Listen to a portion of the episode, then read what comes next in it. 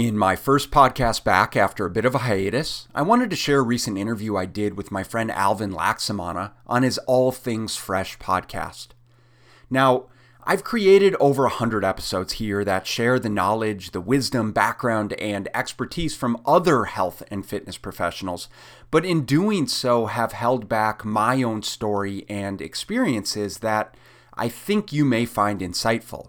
So, moving forward, part of my mission is to provide as much value and real world experience by sharing more of the lessons that I've gleaned as I approach close to 20 years as a coach. And it all starts today, so I hope you enjoy and stay tuned for more helpful content from myself, other experts in the field, and hopefully through sharing more of my journey, you can truly see that making smart nutrition decisions isn't always easy, but it certainly can be simple. Welcome to the Smart Nutrition Made Simple show, where each week you'll hear the real world experiences, life lessons, and guided principles that every highly driven man needs to master their health, productivity, and relationships by sharing conversations with the world's most successful people in fitness, nutrition, supplementation, and mindset. Meet your host, Benjamin Brown. He is a fitness and nutrition expert, consultant to Fortune 500 companies and world championship sports teams, a husband and father of three, and has been helping men transform their physiques, optimize their energy, and own their fatherly mission since 2005. Thank you for joining us today, and without further ado, let's jump right in. Today's guest is Ben Brown. Ben is someone I've worked with creatively. I've also taken his fitness classes at my place of employment. These things aside, I've been very fascinated with Ben Brown since the day I met him. Some of the recurring themes you'll see throughout his story is mentorship, hard work, perseverance, and of course that S word that seems to pop up in every episode is his struggle. I really wanted to start with how we met. So, where the story begins with us, and then I wanted to reverse out of there and get a better understanding of your story, which I feel like I know just a small taste of it, but I, I wanted to definitely dig a little deeper into there and, and get a better understanding of what what things happened and, and what different decisions you made and changes you made to get you to where you are today. In January of 2019, I moved to Arizona and I quickly discovered that my company, Crown Castle, had a couple of on site personal trainers running workout classes three times a day 6 a.m., 12 p.m., 5 p.m. And I soon learned that Ben Brown was the mastermind behind it all. And without any other intentions except for taking advantage of the classes, I gave it a whirl and enjoyed them. And from there, Ben and I started chatting a little more. And soon enough, that led to us working together making videos for the company and then also working outside of that. And to this day, we continue to work together. But besides that, one of the things I noticed about you was you are someone I hope to somewhat emulate when I get to your age. And I don't say that like in a you're an old geezer type of way. But I'm 33, and I believe you just told me not too long ago that you just turned 40. So there you go. For hey, belated happy birthday. I just remember you telling me about your 40th. Um, she she threw you a surprise party at your your house. Anyways, belated happy birthday, by the way. And what I'm getting at is what I'm noticing for the so far for the audience that listens to this podcast is the age range is majority male, ranging from about 26 to 32, 34 years old. And I, I, believe your story and the insight you'll offer is going to be very valuable for those listening because most, basically, all my friends are getting married, have gotten married, are starting to have families, and are needing to now step into that juggling it all mentality. And I think that's where I think you'll help a lot of the folks listening with your story. So I'm wondering around the time that we met, this, this was January 2019, and then we can back out from there. What was going on with you in your personal and business life around that time? Uh, yeah. So January 2019, Um, yeah, so you know, I was running, obviously, running the corporate wellness program for for the company that you work for, Crown Castle, and um, we were in a bit of an interesting situation simply because the company had gone through a, a bit of a transition, uh, sort of an ongoing transition, and so was my company, frankly. Um, in that, I was in the process of buying out a business partner, and I had started the corporate wellness program with a friend at the time. Um, we became business partners. He actually brought this corporate wellness, he, he brought this sort of contact for Crown Castle to the table. And then it was, as you said, sort of my idea to put this this, this comprehensive program together. And and and we introduced it several years prior to Crown, and it kind of got it started with a with a one president in place who had then since transitioned on and it started to snowball into something that was really tangible and and fruitful and rewarding and and then at that point it starting in uh, i, I want to say maybe spring of of 2018 things between us my business partner i had put a ton of time and energy into the program and he not so much. And sometimes that just happens with with business with relationships in general with partnerships certainly with businesses and um, it got to the point where it really was there was a lot of resentment on both ends frankly um, uh, he felt like he wasn't i wasn't including him maybe per se into the program i felt like he wasn't bringing anything to the table and so it ended up in a partnership buyout and so i was in the process of, of paying him out which was not a comfortable position to be in at the same time Crown Castle was restructuring. A new president had come to the helm, a much more fiscally conservative president, um, and was really making me work for justifying the program that we had in place. Frankly, just saying, why is it that we have this program? Why do we need this program? Why are we spending this much on a program like this? Why can't I just, you know, why can't I just have my employees pay them 50 bucks a month to go use the gym. Like this, you know, the typical stuff. Really not seeing the underlying value in working to keep your employees happy and healthy. You know, and I, I get it from his end. And, so it goes. But, you know, that was some of the stuff, some of the stressors that I was dealing with in addition to growing a, a one-on-one online coaching business running um, part of that is running a supplement business you know we had formulated a an all-in-one workout product that we have on the market that you know we're continuing to uh, sell and try and grow and so a lot of moving pieces certainly i love it and that helps set the stage for what i came into when i met you and so from there i'd like to dial it back a little bit and i i, I guess i want to learn more about your upbringing where you grew up uh, the, the places you spent a lot of time in where you identify as home. If you can walk us through a little bit of that, please. Yeah, absolutely. I grew up in Minneapolis, Minnesota, and heart of the Midwest. Um, amazing place to grow up, amazing place to be. I got a wonderful, I was very fortunate to get, you know, I mean, I grew up upper middle class, relatively nice neighborhood, went to a private college preparatory school. So I, I received a phenomenal education and I wasn't terribly motivated growing up, but by virtue of sort of the built-in accountability of that type of schooling forced me to excel beyond what I, I believe I would have done in a public setting. So for me, that was, in hindsight, extremely rewarding. Yeah, I mean, you know, I was into sports, I was into skateboarding and snowboarding, and yeah, I was at, at the time, you know, in my adolescence, eh, kind of connected with skateboarding, like hanging around uptown Minneapolis, which at the time was very grunge, very alternative. This was early 90s. And really got just really great exposure to different culture, different people, different demographics, uh, which I believe was instrumental in just kind of rounding me into the person that I am the way that I see things. Uh, I always had a strong work ethic. So from the time I was 14 years old, I was I started working in uptown Minneapolis, started bagging groceries. Yeah, just you know, kind of the the street smarts type aspect to to counter the the academia that I was getting on the other side. So I believe that I always had a nice balance between those two in terms of the people that I was hanging around with. Now they're never getting too lost in that sort of yuppie mindset, uh, private waspy for all intensive purposes uh, culture.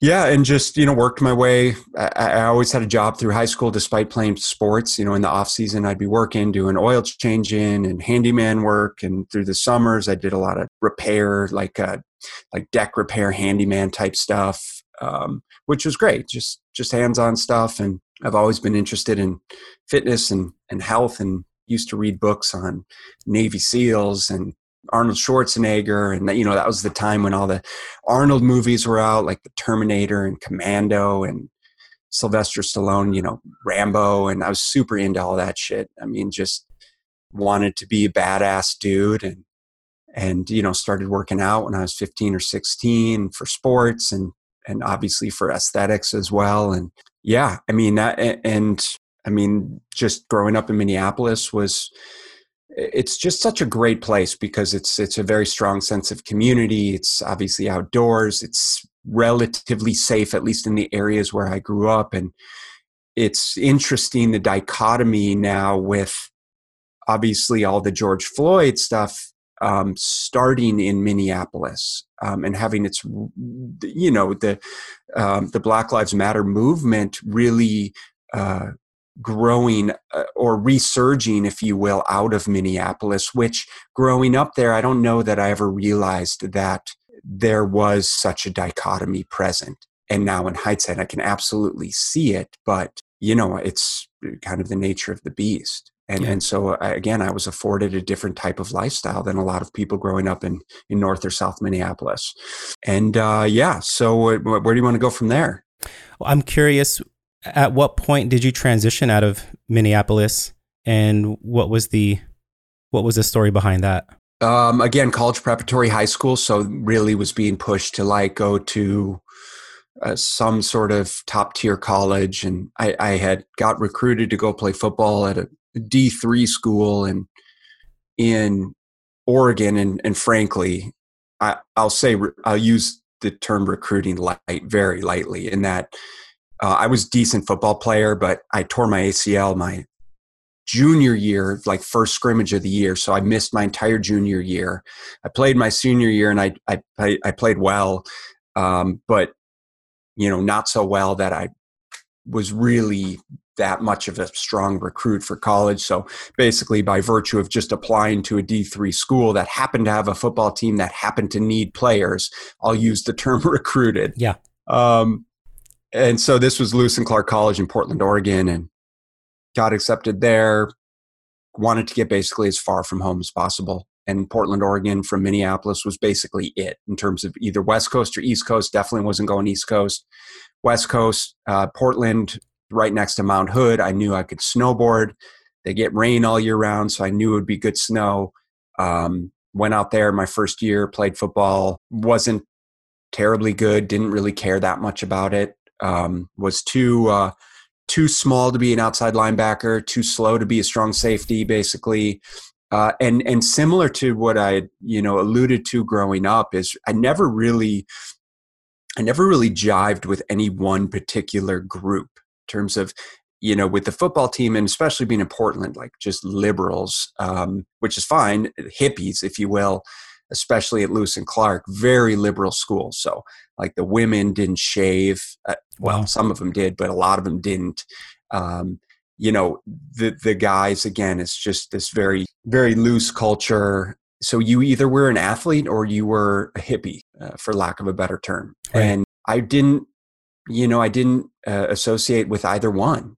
Um, I was friends with both groups of people, and I wasn't the the penultimate jock, nor was I the ultimate stoner. right. Do you do you think that helped you fit in or kind of made it feel like you didn't fit in because you didn't associate too far into one or the other?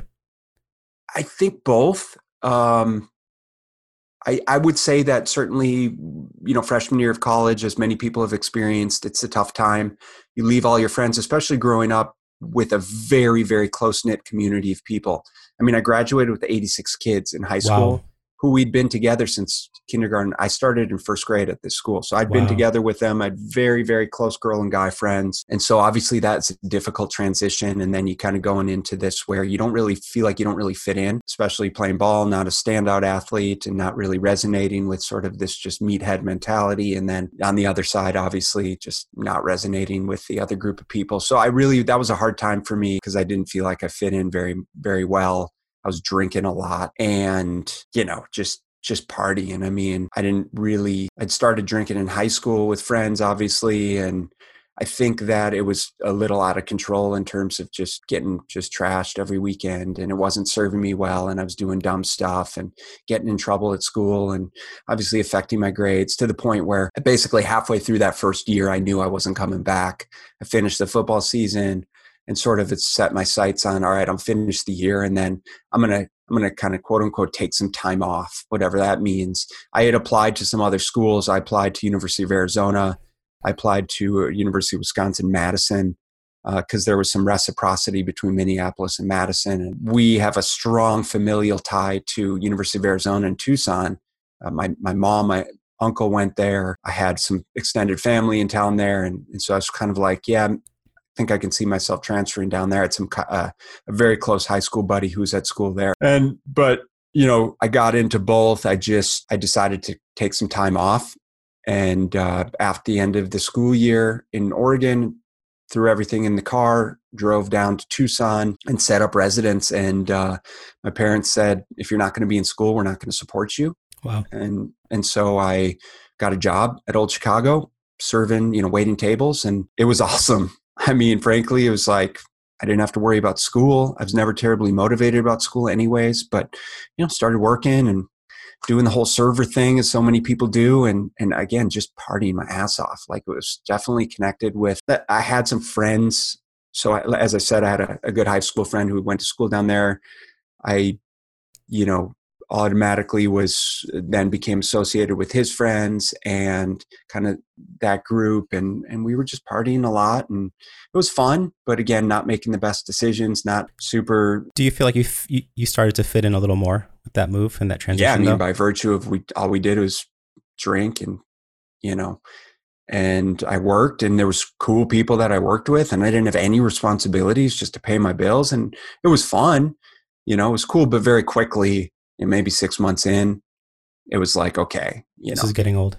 Yeah, this is getting old real quick. I can see very quickly like months where you know you're blowing all of my tips on on going out, and it's like, all right, well, I need to kind of figure out what the next step is. And frankly, I miss playing sports.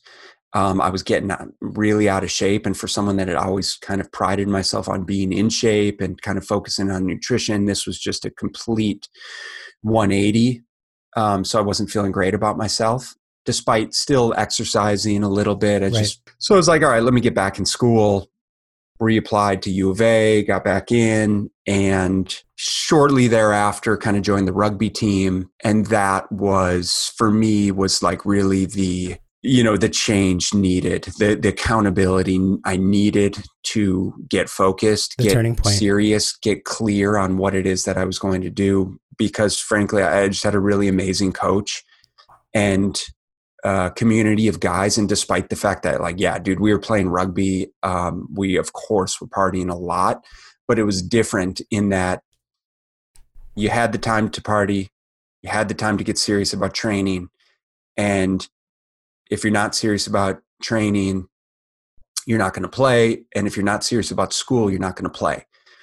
And it just really gave me the drive I needed to kind of start to get serious about school again. And um, how old were you at this point? I was 21. I was 21, 22. Had a basically another two and a half, three years left of school that I needed yeah. to grind out yeah. uh, in a shorter period of time to, to kind of make it into that's a great age to dial it in uh, in terms of you know having someone help you wake up and and realize what you need to be doing. And i want to pause there for a second because coming into into the phoenix office and meeting you one of the things that was already heavy on my mind was the idea of mentorship.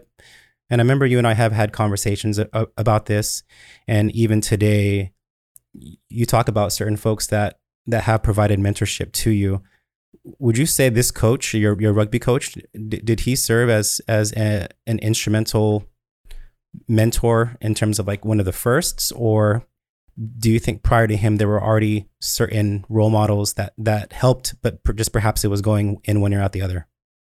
Yeah, no, it's such a great question. And 100%, he was one of my first real mentors. I mean, aside from my father, who just by, you know, virtue of, of leading by example, um, he really truly was someone that I needed and, and found at just the right time. I mean, legitimately, I feel like it saved me in so many different ways to have joined the rugby team, to have this coach, uh, to there to support me and push me and and challenge me. Um, and it wasn't overt challenging, like in my face challenging. It was just a, a guiding light, saying this is a fatherly figure for me at a time when I really felt like I needed something, some more structure, some more guidance. So just by virtue of him being the coach and being there, and me not wanting to disappoint him or disappoint my teammates, that in and of itself was was a, a major driver for me. Because otherwise, I was on a fast track to nowhere, man. Right. I was not doing good things, not taking care of myself, you know. And um, so I really feel like that was an absolute pivotal time. And uh, I feel like the just the the combination of the mentorship, the, the, the teammates, absolutely propelled me through the rest of my undergraduate career to the degree that then I went on to graduate school because basically, I mean, the reality is I just didn't try that hard undergrad. I did what I needed to do to get by. Um, and then it was kind of like, all right, well, and I had studied physical education undergrad again, just because it was probably the quickest ticket. I, I, was already interested in fitness and nutrition and health. And so it really was the quickest ticket out of there. And then I applied to grad schools and got into ASU and moved up to Phoenix. And that was my second major um, introduction to mentorship with my grad school mentor, uh, Brent Alvar, who's continues to be just a, a, beacon in my world as far as leading by example, um, leading the charge in terms of fitness and health, and what he's doing in the in the strength and conditioning community, and continues to do. Uh, man, that was, and then again, the the people that surrounded him, that yeah. thereby were surrounding me, yeah. was absolutely instrumental. Wow. I want to pause there for a second, Ben, because now you help me turn back to some of the things you said when you were telling your story in Minneapolis. And then I want to work our way back to Brent. You said things like back in Minneapolis, not really feeling motivated, but you were forced um, to get things done. You talked about the street smarts and, and the grunge culture and and kind of juggling it all and how you, you didn't really lean too deep into into the streets, but I feel like it also helped teach you a few things. And and the reason why I'm going back here is how would you say your experience of having exposure to the expectation of academics and and also having friends who you hung out with in the streets. What I'm getting at here is it's easy for people to take that wrong turn, go down that path for a long time and it shows as you tell me your story that you could have went nowhere really fast like you said. So I'm wondering how that attributed in, in a good or bad way leading up to U of A and then ASU? I mean, I think it's so important for people to have as much exposure to alternative realities as possible. Otherwise, you can just you we see it now. We see just this aloofness as far as just being completely lost and no em- empathy, no understanding of where people come from, what it's like. You know, people say, I don't see color you know all lives matter okay but you've never experienced and i'm not you know this is it's it's one thing to say that but it's completely another thing to at least be empathic to the fact that someone who's brought up in a completely different environment than you and if you've never seen that or you have zero comprehension of what that looks like you know then i don't know how you could actually be empathic to it and and so it makes sense to a degree and it's not fair. So in my mind, it's like you gotta have the street smarts. You gotta have the the real world experience. You need to interact with as many people as possible, as many cultures as possible. You, you know, you you gotta understand what people go through, um, and that shit's not fair. People are born with a silver spoon, uh, myself included, hundred percent. I will not deny that by any stretch. And I've had uh, privileges that other people would never have. It's that's how it is. Um, so it's important for me to identify with that and say, well, because of the privilege that I'm born with, you know, what are my responsibilities in terms of taking care of my community, supporting my hometown community in North Minneapolis, um, and and fighting for you know what I believe in. And then as I you know as I get older, kind kind of reflecting on that and the people that I've had in my life who haven't been as privileged as me, um, and learning from them and having those conversations and actually listening and um, you know so I, I i really feel like it's it's been absolutely crucial i think that answer speaks for itself and i couldn't have asked for a better one I, I want to take another step forward, you talked about work ethic, starting work at 14. I took a job at 15 simply for the sake of just wanting to have my own dollar in my pocket and, and tired of, of not being able to do what I need to do for myself because I felt like I was being controlled by my parents. And that's not what I'm getting at. W- what I am curious about is how does that work ethic starting at that age because I feel like we're going to start seeing more of it now when we get into this next phase of your life with Brent how do you think that work ethic starting at that age, where did it come from? And, and how do you think it served you up until that point of meeting Brent? Yeah, you know, it's interesting. Um, I I don't remember if it was my parents encouraging me to work. Uh, I, I, probably didn't need to, but similar to what you just said, I felt like I always had the responsibility and wanted to fight for my own way, my do my own thing. I'm naturally a rebel. So when someone tells me to do something, automatically I take a step back. Um, and I think that probably was a way for me to push myself away from my parents and control. Uh, to say, hey, if I'm making my own money, just this, just this inherent responsibility that I have to do that and that's always been been present for me almost to a fault in terms of saying i don't want anyone to do anything for me anything and my wife will give me shit too because I, I'm I'm just not great about letting people do stuff for me. I um and so I I guess that was just kind of inborn in terms of I've always had an extremely strong work ethic. But you know, to be fair, my parents are very hard workers, so they absolutely led by example. Um, and yeah, so that's just been at the forefront uh, of my life is whatever I'm going to do, I'm going to work hard at it. It's just trying to figure out what it is that I'm, I'm going to focus on. I love it.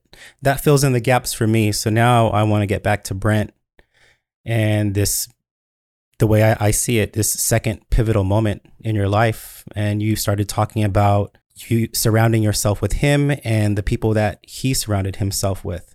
And I feel like that still ties back into the whole idea of mentorship, surrounding yourself with successful people and all that good stuff. Can you help us understand how that relationship looks like, you know, how it served you, what it means to you? Yeah, I mean, that was it was great because I literally walked in on the first day of of uh, my master's degree program and he walked up to me and was like you're ben brown. I you know i know about you and i'm looking forward to working with you. He technically wasn't my mentor. I actually had another guy another professor but brent was spearheading the strength and conditioning program that he came out of nowhere. The asu didn't even have a strength and conditioning program. He built it from the ground up. What year was this?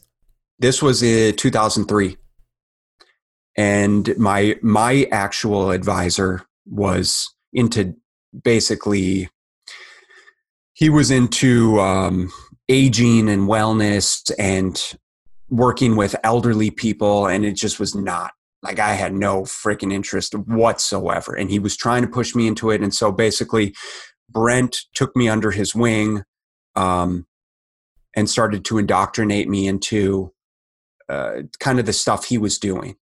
And so I was taking classes, learning more exercise and wellness, physiology, exercise uh, science, um, kinesiology, all of those, those, you know, all those classes. And, but on the side, Brent gave me a job working in the fitness center on the ASU East campus because they shared a fitness center with Chandler Gilbert Community College. At the same time, they built out uh, Brent built out, took the back two racquetball courts and built in this sport performance center. And this was new at the time. I mean, this was sort of this this new age of sport performance. Um, really getting into this sports specific stuff, really getting into how athletes should be training differently, um, how we can start to integrate some of this methodology from from you know for everything from dynamic warm-ups into sport specific training aspects into exercise testing and methodology um, and literally just threw me to the wolves. And he's like first he's like gave me a great job in the fitness center so i could be you know around all of this stuff. Then second to that was like okay if you're interested in strength and conditioning i want you to start training volleyball and men's baseball you know and it's like basically it's yours. Do whatever you want. And that's where the colleagues came in. One of my colleagues who was in his phd program at the time or, or just finishing his master's under dr brent alvar he had just interned at athletes performance which had just opened which is now exos. Wow. and exos is huge now around the country but they had really kind of been the first big facility to start doing kind of sports specific training, especially like combine training for NFL athletes, uh, and created this whole kind of methodology.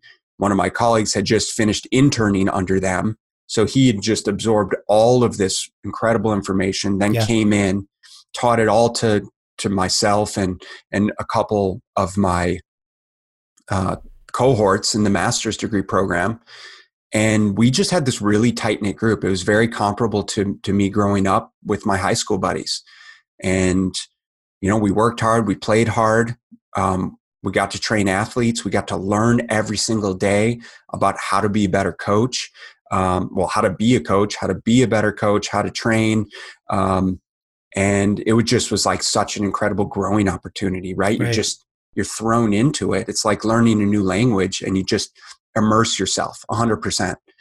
When you say, sorry to, to cut you off, I just want to pause for a second because you said this was new at that time, at that year, and that one colleague had absorbed that knowledge. But do you feel that you guys were essentially also starting something from scratch and, and, and, and writing your own playbook when it came to putting this program together? Or do you feel you already had the tools and resources you need to, to build something out? No, this was very much building from scratch. I mean, awesome. the thing is that you know this was kind of it's crazy that it's as it is. This is still in the earlier days of strength and conditioning research. So so we had a very good backbone of of what works, what doesn't work to a degree, but just in hindsight, the amount of information that's come since then, and you know, Brent and um, my colleague Mark at the time were on the forefront of doing some some pivotal research for hypertrophy, for strength training, um, really doing some of these big meta analysis on how much volume and frequency intensity do you need to optimize sort of the strength building, muscle building process. And so they were putting out some big time publications for Journal Strength and Conditioning Research, which still is at the forefront of sort of highly respected journals for strength and conditioning. Um, so again, just just learning from then, and then just building from what we could do, and and there's a lot of confines to to what you can do in with college athletes. So it was that as well. It's like, yeah, in a perfect world, we would be doing this sort of structure and volume, but then you factor in, but I've got 15 players, I have 45 minutes, we only have X amount of equipment we need to kind of and so you're learning the logistical aspects as too and then you're learning the coaching aspects. I got client i got players showing up 15 minutes late. You know i got them complaining about knee pain. I got them not wanting to train. I got them dogging it through workouts. Um, you know all of the stuff that goes along with coaching with working with kids, frankly, that aren't necessarily motivated. So it's that, that huge dynamic as well. And, and it's really just realizing like how to adjust on the fly because it's never going to be this perfect scenario where I'm going to give you a program and you're going to execute to a T. And even with private clients that are paying top dollar, it's never like that. I'm curious at, this time, what did, and for lack of better words, what what did the mainstream fitness culture look like outside of what you guys were doing? And I'm talking like f- from the folks coming in and out of GNC into your your your big box corporate gyms. Geez, um, we were still in. This was before CrossFit, so we were still in this kind of cardio driven world of fitness, sort of the if I want to lose weight, I need to do more cardio. I need to do higher reps, lower weight type of world. Uh, almost frowned upon for girls to lift heavy weights. Um, again, we were working with athletes though, so like our female, like I just recalled, some of our female basketball and volleyball players were absolute studs. I mean, they were um, incredible work ethic, lifting crazy weight relative to their uh, their body their own body weight so so absolute their absolute strength or relative strength i should say um, and uh, but yeah just from like the fitness center standpoint it it was very much kind of cardiocentric um, I, I don't know that we had really embraced as a as a society embraced the value of true strength training right. of true strength training as a as a means to improve body composition. That's what i was getting at. Yeah. Okay so sounds like this is off to a great start in terms of this program and, and what you guys are doing. Can you tell us about some of the struggles and then fast forward through what happens beyond uh, this program at at asu yeah i mean um, it was just a great couple years. In my master's program again we just we we uh, I focused on my emphasis was strength and conditioning. I was able to. I don't know if I, I technically ever was, if Brent was ever technically my mentor per se, but I wrote a thesis on, um, you know, the impact of dynamic warm ups on sport performance, and basically, you know, a lot of the stuff that I take you guys through uh, before our training sessions just to activate the muscle groups, switch on the nervous system, get the blood flow running, increase core body temperature. That was completely new. Um, and we didn't really know much about it. You know, the old days was the old days, but I mean, truly, there was teams sitting out there on the field doing static stretching, like sit and hold. And if anyone's listening and maybe they're old enough, they recall like before practice or before games, they'd sit there and okay, let's sit and reach for one leg, hamstring stretch, 30 seconds. Switch legs, you know, pull the, the heel to the butt, hold for 30 seconds. Like, and what we started to realize was this was actually shutting down the nervous system, actually increasing the risk of injury, and so and, and, so what i had learned from mark who learned from athletes performance now exos was starting to integrate some of this more dynamic more sport specific preparation more more workout specific preparation techniques. And so i did my research on that wrote a thesis on that and ultimately found uh, that these types of dynamic warm-ups are much more effective from an athletic performance standpoint. And uh, yeah so that was amazing experience um, being at the forefront of, of, some of that research. Uh, even though I never submitted it for publication, I still think that it was um, probably one of the first research studies done on this type of, of training. Um, yeah, and then uh, kind of post grad school. So got out of grad school. I had I had done an internship with the Arizona Cardinals. I wasn't jazzed about what they had going on. Um, they were doing all machine based training and I don't know. I just didn't really jive with the head strength and conditioning coach at the time. I got out of grad school and um, was kind of looking around, and I got a great job with a, a physical therapy company in Scottsdale um, and I as a as a kind of a physical therapy tech. Basically, it's the kid who applies like the the heat pads and the electrostimulation and takes people through their exercises for their rehab. And it was a very good uh, you know, alternative to what I had been doing. I'd been working with high performance athletes for all intents and purposes, now to go to the rehab setting. And this was owned by one of the head surgeons at the time for the Arizona Suns, or excuse me, the Phoenix Suns. And so it was a great like networking thing. I, I got to meet a lot of really big people in the in the Scottsdale world. Yep. Um, and got to learn a lot of the other side of the equation you know, in terms of how to to, to build people up from injury. Um, and that wasn't the intention, but it just worked out great that way. And and learned some of the remedial type stuff. I learned how to work with patients with and clients with injuries and limitations and and all of that stuff. So in hindsight, that was phenomenal. And would you say this was your exposure, your first time exposure to the regular day Joes and Janes? Yeah, for most part. Yeah. Okay. Yeah, it was. I mean, I had kind of trained, I had trained, been training people on and off through, uh, through graduate school, and obviously having been, you know, interested in fitness and strength training since I was a kid. I mean, I think I had a pretty good understanding for, for just someone in general. Um, and I think that I always, it just for for me, this always came naturally so um, just you know an eye for movement for seeing how people move for understanding obviously having a background in, in exercise physiology and understanding movement um, to some degree and, and, and biomechanics. Um, but it was a great yeah it was a great addition to my knowledge base.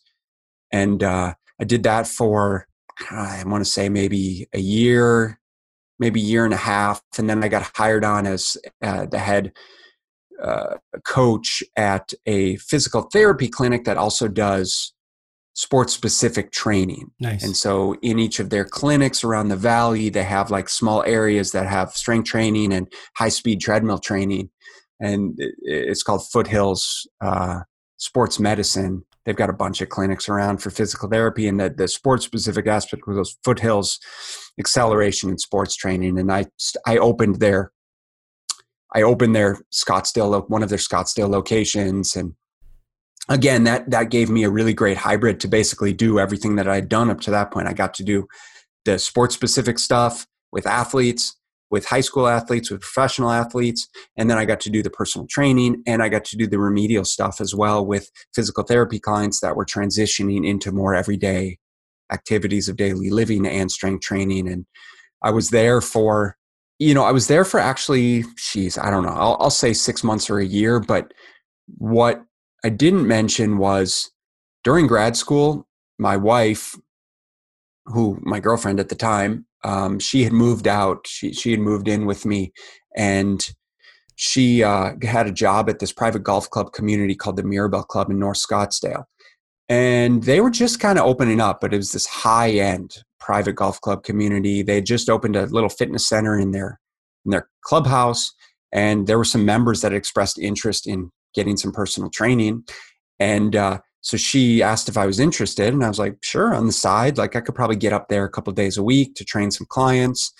And I'd never really done the kind of one on one personal training before. And the first client I sat down with, she, so I'm like super nervous, right, to, to tell her how much I charge. And I had no freaking idea what to charge, anyways. And so I'm like, okay, you know, here's what we're going to do. And here's, you know, how frequently do you want to train? I said, okay, it's $50 an hour. And and she said okay. Or actually she said oh that's it? You need to raise your rates. Wow. this is the first client i've ever trained. This is 2003 maybe 2004 she pulls out her checkbook and writes me a check for $500 wow. And i was like holy shit. There's something here. And so over the years as i was you know got through school started these jobs where i was grinding my ass off um, you know, working early mornings, late nights, uh, making peanuts.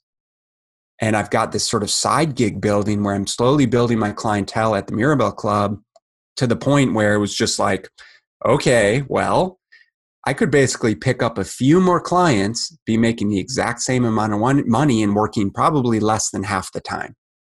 And so it pretty quickly became a no brainer to drop the, the JOB and go off on my own, so to speak, and just I started an LLC, started personal training up at the club, built my clientele, and that adventured off into a bunch of other opportunities in terms of I, I got to open up uh, one of their golf clubs in North Carolina. My wife and I got to travel to Hawaii, wow. spend time working at one of their clubs.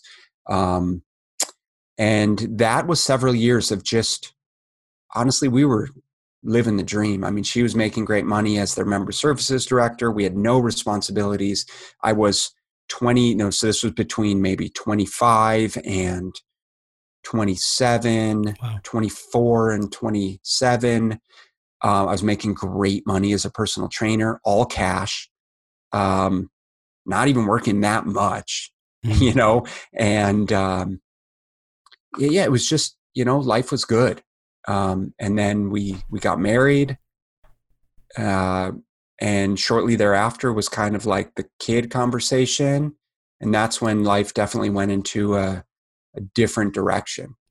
I'm I'm glad you went there. So b- before we take that turn, I have a couple of questions here. Actually, the first one's more seeking advice for anyone that's listening because you talked about how Brent on paper wasn't your mentor. And the reason why I'm bringing that up is sometimes I have this conversation with folks and they say, I, I don't think I really have mentors in my life. Or, or they kind of roll their eyes when, when you use the word mentor because it sounds so woo woo sometimes. I'm wondering, you know, what would you say to folks like that who are seeking some additional push or additional direction in, in terms of, uh, of getting to where they want to go, um, but maybe don't have a mentor or are struggling to identify those people in their life? Mm. That's a good question. I would say that there probably is someone there that you can align with. I think when we're young, and I certainly say this in hindsight, but I think when we're young, we want to believe that we have the answers. We know exactly what we're doing. And, and this was the hardest thing for me, as I alluded to earlier, was admitting that I didn't have the answers and not being able to do everything myself. The whole, uh, you know, I had a point in my undergraduate career where we had some family connections in Tucson at University of Arizona, and I basically got accepted into the University of Arizona Business School without even applying. You know, in terms of strings pulled, like I had gone and met with kind of my second uncle who is a big wig in Tucson, and he said, "I'll help you out in any way I can." Made a call to the, you know, business uh, dean, put me into, got me accepted in business school. I didn't realize the value at that time, so I didn't take it. You know, I didn't accept it um, I just went on with my bullshit. Um, so I, I think that, and, and I'm not upset about that. I mean, I'm, I'm glad things have turned out the way they have. I just think it could have been a very different trajectory of my life. Again, not good or bad. It's just the way that I think we have different opportunities and we sort of pick and choose which way we go. Um, I think things work out for the better. But in terms of mentorship, I think you just got to find someone that you resonate with that's in moving in the direction that you want to go uh, and you got to basically acknowledge that that's what's happening um, i think i've had a ton of mentors you know even just training clients who are older than me mm-hmm.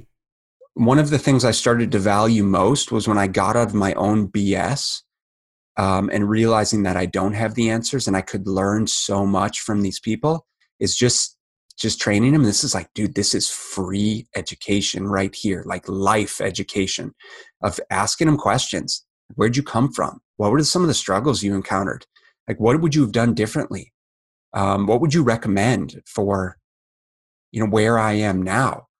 Uh, I mean, these are people that were, if people, if someone can afford, you know, personal training usually they're doing quite well. Um, at least the, the personal training that I was offering. And, you know, that means that they've probably been through a lot of struggles and, and, and failures, so to speak, in their life. Uh, and um, obviously been rewarded to some degree for their hard work, in which case, why not try and learn from them? So I would just say, you know, put your BS aside, find someone that you can resonate with, that's where you want to be, and just start to ask questions, start to learn from them, and you'd be surprised at what they're willing to share, what they'd love to share, and how much you can truly glean from their life experiences and how it's going to apply directly to you. It sounds like not only having that hunger for additional knowledge and life stories from these people, but it sounds like humility also ties into that that approach. Okay, so the next one I wanted to talk about is as you tell your story, it to the person who doesn't know you and have worked with you, it just sounds like you went from one place to the next and you're hopping, skipping. And I feel like the person listening can be like, man, this guy had all the opportunities. He's so lucky. And I know that's not the case, but I feel like, and I'm glad you mentioned it, I feel like that first check at $500 really tied into this fast lane for you. And I'm, I'm curious how opportunities and luck and preparation, I think you see where I'm going with this. I'm wondering how that really played into that, that that time period of your life before you really buckled down and started a family? Yeah. So I think that there's always luck involved, there's always timing involved, but it's not without the work ethic that's underpinning everything. Like I busted my ass to get through my graduate degree. You know, I busted my ass to finish off my undergraduate degree. I busted my ass to play rugby for one of the top, you know, programs in the country. And I don't know. I just I, I think that you could look at it as as being lucky. I think you could look at it as having opportunity, but I, I think that without the work ethic and putting myself in uncomfortable positions, like so, for example, um, with ASU, I, I didn't do that amazing undergrad. By the time I got serious, my grades weren't incredible. I knew that I probably wouldn't get into a decent grad school if I didn't try and pull some strings. So I drove up to, I kind of researched the, the program. Um, I drove up to Phoenix one day and set a meeting before I had even, uh, I, I, think I had applied, but I made sure to, I, I, went and set a meeting with the director of the program. Wow. And I went up and interviewed with her. I just asked her if, if I could have a sit down with her, ask her some questions, and then straight up would just flirted my ass off with her. um, and she loved me, you know, and on, I swear to God, I swear that was the only reason I got accepted into um, the program. I mean, I don't know, you know, it's, it's just one of those things. I think you need to do what you need to do to, uh, to make stuff happen. And it's about putting yourself out there and getting uncomfortable. That's the part I like. Uh, that's the part. That's what I was looking for. Is not not not to say that I was looking for those words, but once you said it, it's the uncomfortable situations, and I feel like that's really helped. Well, that's hundred percent what it is because you never know what you're doing. Like I didn't know what I was doing when we started the strength and conditioning program. He said start. A, he said just start training the athletes, and we had to figure it out, and that's when you learn the most. It's like I didn't know what I was doing going to graduate school. I didn't know, you know, what I was doing starting my own business, but you just start and you figure it out. And uh, was I scared? 100%. But is it worth it 100% and that's the biggest thing is like now i get excited when i have that feeling of fear and discomfort because i know it's making me grow. And so it's always about asking myself and this is more from a 30,000 foot view but it's always like how comfortable am i right now? Because if i'm sitting here feeling comfortable i'm not pushing myself hard enough. And i need to those things that are on the horizon that i'm my stomach starts to churn about, those are the things that I need to start to lean into and focus on how I'm going to to move close to that. I th- honestly, that's the key to growth for me. I love that. 100%. I, that resonates with me 100% too. Now you start to, you start a family. And I feel like a lot also happens there with business too, because I could imagine you have to take a different approach to the long term, especially with, with, with planning a family. So what happens, what happens in this next chapter? Yeah, so we had uh, we got married in 2007, had our first kid in 2009. For some ridiculous reason, six months into our first kid, I decided I needed to go back to school for a second master's degree, um, w- while also running my own training business. While my work, wife was working crazy hours at her job. How old are you at this point? I was 29, Got 29. Um, so I enrolled in a clinical nutrition master's degree program. So basically, nights and weekends, I was working my ass off on that, training. we had a second kid two years later in 2011, and uh, I still it took me it took me like four and a half years to get through this program. Um, but my wife stopped working after the second after Ava, our second girl, and that was when shit got real, like really real. Why? Because she was making a great income, and it was gone. And then it very quickly it was like, okay, wow, I didn't realize the type of pressure that this was going to mean for me. I, I had kind of just been gliding, to be honest, with my training business. Um, I, I don't think I was very assertive in terms of how to effectively grow it. Um, I had gotten, you know, clients had been getting good results. Uh, all of my clients were coming as by means of referral for the most part. I didn't do any marketing. Uh, this is where friction comes into the picture. 100%. And this was like, okay, opening my eyes to how do I effectively grow and scale a business?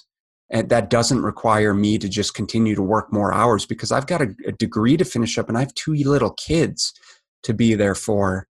And that was really, really hard for years. It was really hard. Um, and, you know, to be fair, it's still like, uh, it, it still is present in terms of having that back against the wall type feeling, which isn't a bad place to be. But it's not gliding. it's definitely not, not gliding. gliding. I, I read your I read your website again just to to refresh my memory. Is this is this what leads to your immune system crashing? Yeah, I was just fried. I was, and it was like just the ego. So I was training clients early, still getting in, trying to get my workouts in, still crushing myself in the gym, probably not eating great, uh, super stressed out, not sleeping enough, trying to finish this graduate degree. And it was just like one thing after another. And I had had some health issues growing up with some stomach issues and poor immune system. And I'd been on a ton of antibiotics growing up. And I think I just, just was just fried. Um, and yeah, I just kind of crashed like chronic fatigue type symptoms. I could not pull myself out of bed. I'd be training clients and like, it was just a zombie it's like I gotta fit. And I think that was part of the reason that I started to study nutrition more closely. It's like I got to figure this out, figure out what's going on with me so that I can not only help myself, help other people. And that's when I really started to dig into nutrition wow. and kind of. So it wasn't prior to 29, 30, it wasn't at the forefront of, of everything you were doing. It had been a slow build. Okay. Like I had always been into nutrition. I always knew kind of like I always ate relatively well. Again, like I said, growing up, you know, I wanted to be like a Navy SEAL, and and so I was always focused to some degree on fueling myself uh, accordingly. I'd always been into supplementation, so when I was in high school, it was like protein powder and, and shit, nasty chalky protein powder and creatine and some of these uh, GNC type supplements and um, what have you. So I was always it, it, was on it was top of mind always, but it you know with training my focus had really just been on the training aspect and then i started to realize very quickly like if people are going to get good results they've got to dive into the nutrition like that's so much more powerful and so in order to do that as you know as i learned from my parents is like well then you go back to school and you study your ass off and you learn and so um, you know, my family's steeped in academia. My dad has uh, a PhD in microbiology, and not only that, is a, a, litigator. So he went to law school after that. My mom has a master's wow. in uh, teaching um, Spanish, and so it was just like that's what you did. And I think part of me also was like I want to make my parents proud, which means if I'm if I'm enrolled in school, they're proud of me, and so that's what I'm going to do. Um, but uh, yeah, so that's when I really started to get into the nutrition aspect and and figured my own stuff out and figured I was just doing too much, needed to to eat better for me, heal my gut, um, identify with kind of what that meant from a food standpoint, and then just by virtue of doing all that, really learned how to help my clients improve, how to manage their stressors, improve their lifestyle, uh, kind of balance their training and nutrition, and uh, so that was great. It just was years of of really toiling with different opportunities, and I think getting lost with shiny object syndrome of we all have opportunities presented to us and you never know which direction to go and it's exciting to have an opportunity especially as an entrepreneur and you understand this is is we love the creation mode. We love the excitement the, the you know the the idea of creating something new and fresh right? And it's the problem becomes when you start to get into it then how do i maintain it? How do i continue to improve it? How do i start to do all the things that aren't shiny and sexy? What happens when it starts actually feeling like work? What happens when it starts feeling like work? And there are many many many situations i got myself into that ended up setting me back. That wasn't just i could have just put my nose down and said i'm going to grow my nutrition coaching or my my my personal training business. I was getting busy I brought on another trainer. I was training her, you know, um, mentoring her.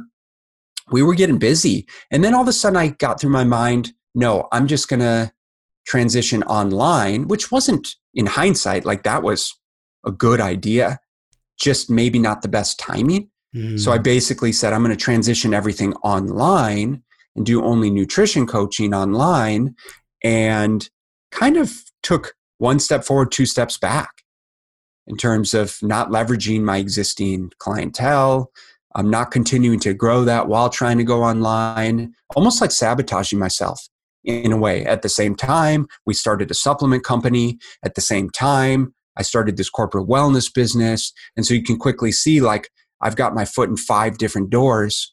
And frankly, I just don't have the time and energy or resources to focus on any one of them with any considerable amount of energy that's that's going to require it to be uh, you know need it to be successful. So that, that's just like that's been the story of my life over the past several years to the point where when we come back to that 2019 it was i am focused on this corporate wellness program exclusively. I need to make sure that this program is sound and stable and kicking ass before i do anything else. And at that same time i kind of got it to where it needed to be, I started growing the, like, probably made a concerted effort to start growing my online coaching business again. It had kind of been on the back burner since maybe 2016 um, when we started the corporate 2015 when we started the corporate wellness program to okay this is sound and stable now i'm going to continue to i'm going to go back into growing this online coaching business and um, and and I started to grow that to the point where now we're 18 months later, and it's finally at a point where it's you know uh, it's doing great. I love that you brought us back to 2018, 2019. I'm curious though, what did that, whether it's the conversation you had with your wife or the conversation you were having internally, that tipping point, five, five feet in five different doors but when when it come when it came to overcoming that, what, what, what did that sound like? How did that resolve work out in your mind? Yeah, I mean, I think it was just enough pain and frustration of not moving forward.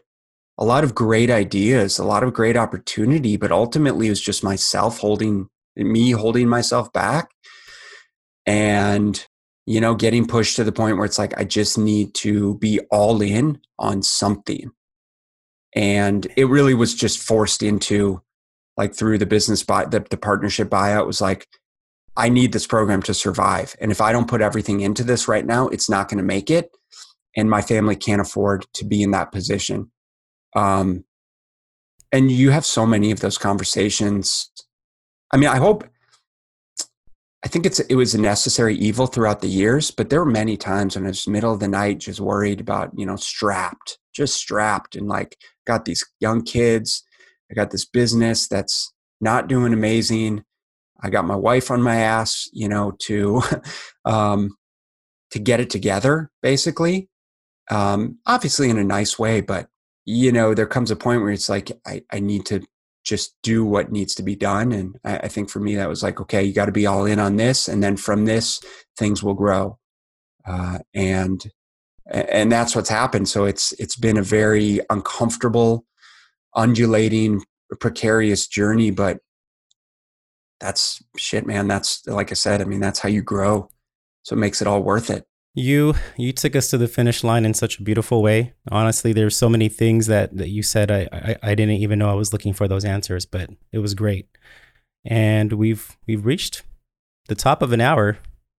So that was a, a really smooth and easy conversation. I, I think the last one I want to part with, and I, I ho- hope this doesn't bring us to a, a, a depressing mindset, but currently in 2020, we already all know what's going on. You made mention of just the uh, injustices that, that are going on around us that, that already weighs heavy on a lot of people's minds. Not only that, we also have COVID. So how how is Ben Brown thriving or trying to fight to continue to sustain everything in today's climate? The the best that I can by focusing on the stuff that I can control. And that's not honestly, it's just like, okay, every day, like, am I getting lost in Facebook feed arguing bullshit with people? Am I getting lost reading fear mongering news feeds?